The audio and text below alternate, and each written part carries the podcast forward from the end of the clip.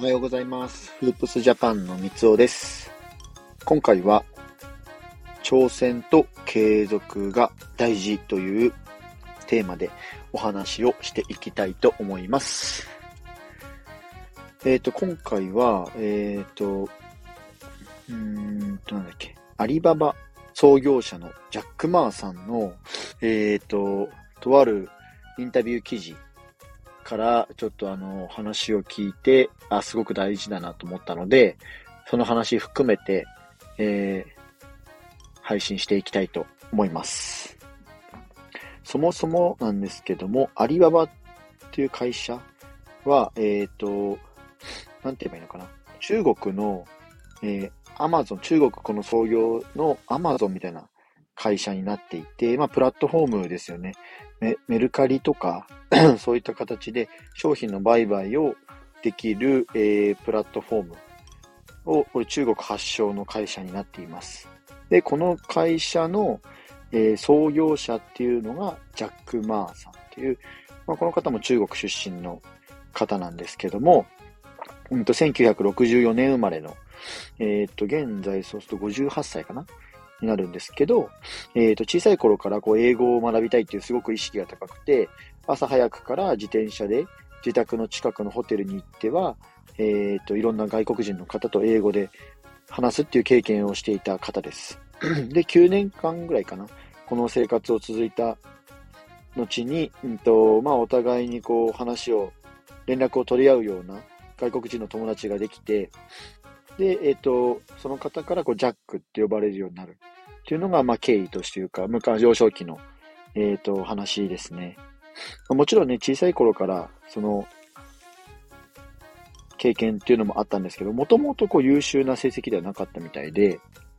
なので、まあもちろんと、こういう意欲とか挑戦は多分この小さい頃からこの方自体が、えっ、と、持っていた部分になるのかなと、すごく感じますね。で、えっ、と、この方が、えっ、と、その、アリババっていう、えっ、と、メルカリのようなこのプラットフォームを、アリババを創業して、メルカリのようなプラットフォームを作った際に、えっ、と、ローンチっていう、こう、まあ、えっ、と、販売開始ですね。プラットフォームっていう、その、メディアを立ち上げて、えっ、と、開始した直後、この3日間ぐらい経っても、こう、誰も使ってくれないし、誰も、こう、売ってくれないっていうのがもちろん続いたみたいなんですね。で、もう仕方なかったので、まあ、しょうがないので、社員同士で、ここその時数人いた社員同士で、えっ、と、自分たちで、こう、販売を、商品を販売しては買って、販売しては買ってみたいなのを繰り返したとのことです。で、うんと、その時は、まあ、例えば自分たちのものを4つとか5つとか自宅から集めてきて、こう販売とかしたんですけども、もちろんそのね、最初創業者登記って、えっ、と、そんなにこう、裕福ではなかったというか、物が多くあったわけじゃないので、4つ5つ集めるのも大変だったみたいで、で、その中で自分たちでこう販売をして、売ってみたいなのを繰り返して、社員同士でこう売り上げを作ったっていうのが始まりみたいです。で、それをこう繰り返していくうちに、社員以外の方 が、えっ、と、販売をした時には、出品をした時がきっかけになったら、自分たちでその商品をすべてこう、買い取りをしていたようです。で、買い取り、まあ、要は、自分たちの社員以外で、そのプラットフォームを知った方が、あ、売ってみよう。売ったら、そのすぐ自分たちで買うっていうのを繰り返したらしいんですね。で、えっ、と、その、社員以外の方が出品した商品を、こう全部買い、初期にこう売ってた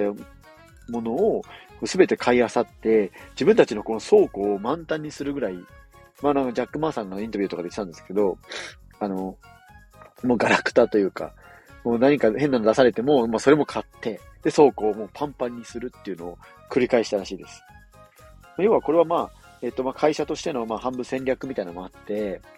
売れば買ってもらえるんだっていうのをユーザー側に認識するっていうのが、えっ、と、持ってもらうっていうのが、えー戦略として挙げられてやっていたということなんですね。で、まあ、これっていうのがやっぱりその最初のタイトルにも挙げているように、えっ、と、挑戦とその継続っていうのがすごく大事になるよなっていうのにつながってくるんですけども、やっぱりまあまずその会社を立ち上げるっていうのが、そもそもの部分ですごい挑戦っていうので、大事なんですけど、そこから、えっ、ー、と、まあ、成功するまで続けたっていうのが、えっ、ー、と、個人的には素晴らしいなという視点でした。なので、まあ、要は、自分たちでね、販売して、で、それを売っては、自分たちで買い、で、誰かが出せば、それすぐ自分たちで買ってっていうのを繰り返して、まあ、盛り上げをこう作って、で、これで、あ、売れるんだ、売れるんだっていうのをユーザーにつけ、この、あの、まあ、なんていうんですか、ユーザーのか、ユーザー側に話を持っていきっていうよりは、ユーザー側に認識をしてもらうのを繰り返して、そのプラットフォームを大きくしていった。これがまあ成功するまでの継続っていう部分ですね。なので、ここが、うんと、まあその、アリババのこの創業者のジャック・マーさんのすごい、まあ継続し、成功するまで続けたっていう、その挑戦の部分と継続につながってきたのかなと思いました。で、これなんですけども、えっ、ー、と、まあ、ビジネスだけじゃなくて、こうスポーツにも、えっ、ー、と、関係してくるなっていうのはすごく感じていて、で、えっ、と、自分がこういうスポーツをやりたいとか、こういう技に挑戦したいっていう時は、挑戦が絶対つきもので、それでその成功するまで、もう本当に毎日やり続けるっていうのが、えっ、と、関連してくるスポーツにも、こう、関わってくるなっていうのはすごく感じます。えー、ダルビッシュ選手、WBC に出てたダルビッシュ、野球のダルビッシュ選手と、あとは高木さん、あとプロ野球の高木さんがこう対談していた YouTube チャンネルとかでもあったあったんですけども、ダルビッシュ選手はもうずっとこう自分の、まあ、あの変化球が多いので有名なんですけど、その 自分で変化球を取得したのもあるんですけど、それは小さい頃から投げ続けていた、継続してきたからこそ今投げれている。あとそのダルビッシュ選手が言ってたのは、大谷選手って、まあもちろん生まれ持った体格とか才能っていうのはあったんですけど、それよりも裏側、えっ、ー、と、食品、食事の管理ですとか、トレーニングの仕方とか、時間の管理っていうのが、すごい優れたというか、意識を、えー、と続けている、継続してるっていうのが、大谷選手のすごいところだっていう、その裏側をちゃんと他の選手は見なきゃいけないよねっていうのも YouTube 内で話されていて、だからこれは、まあ、挑戦もしっかりなんですけども、成功するまで続ける、継続するっていうのが、まあ、スポーツにおいてすごく大事になってくるかなと思いますね。まあ、もちろんそのね、続けたことによって失敗もあると思うんですよ。で、失敗して、えー、あ、これちょっとダメだったなっていうのはあるので、で、まあその対談の中でもダルビッシュ選手が言ってたんですけど、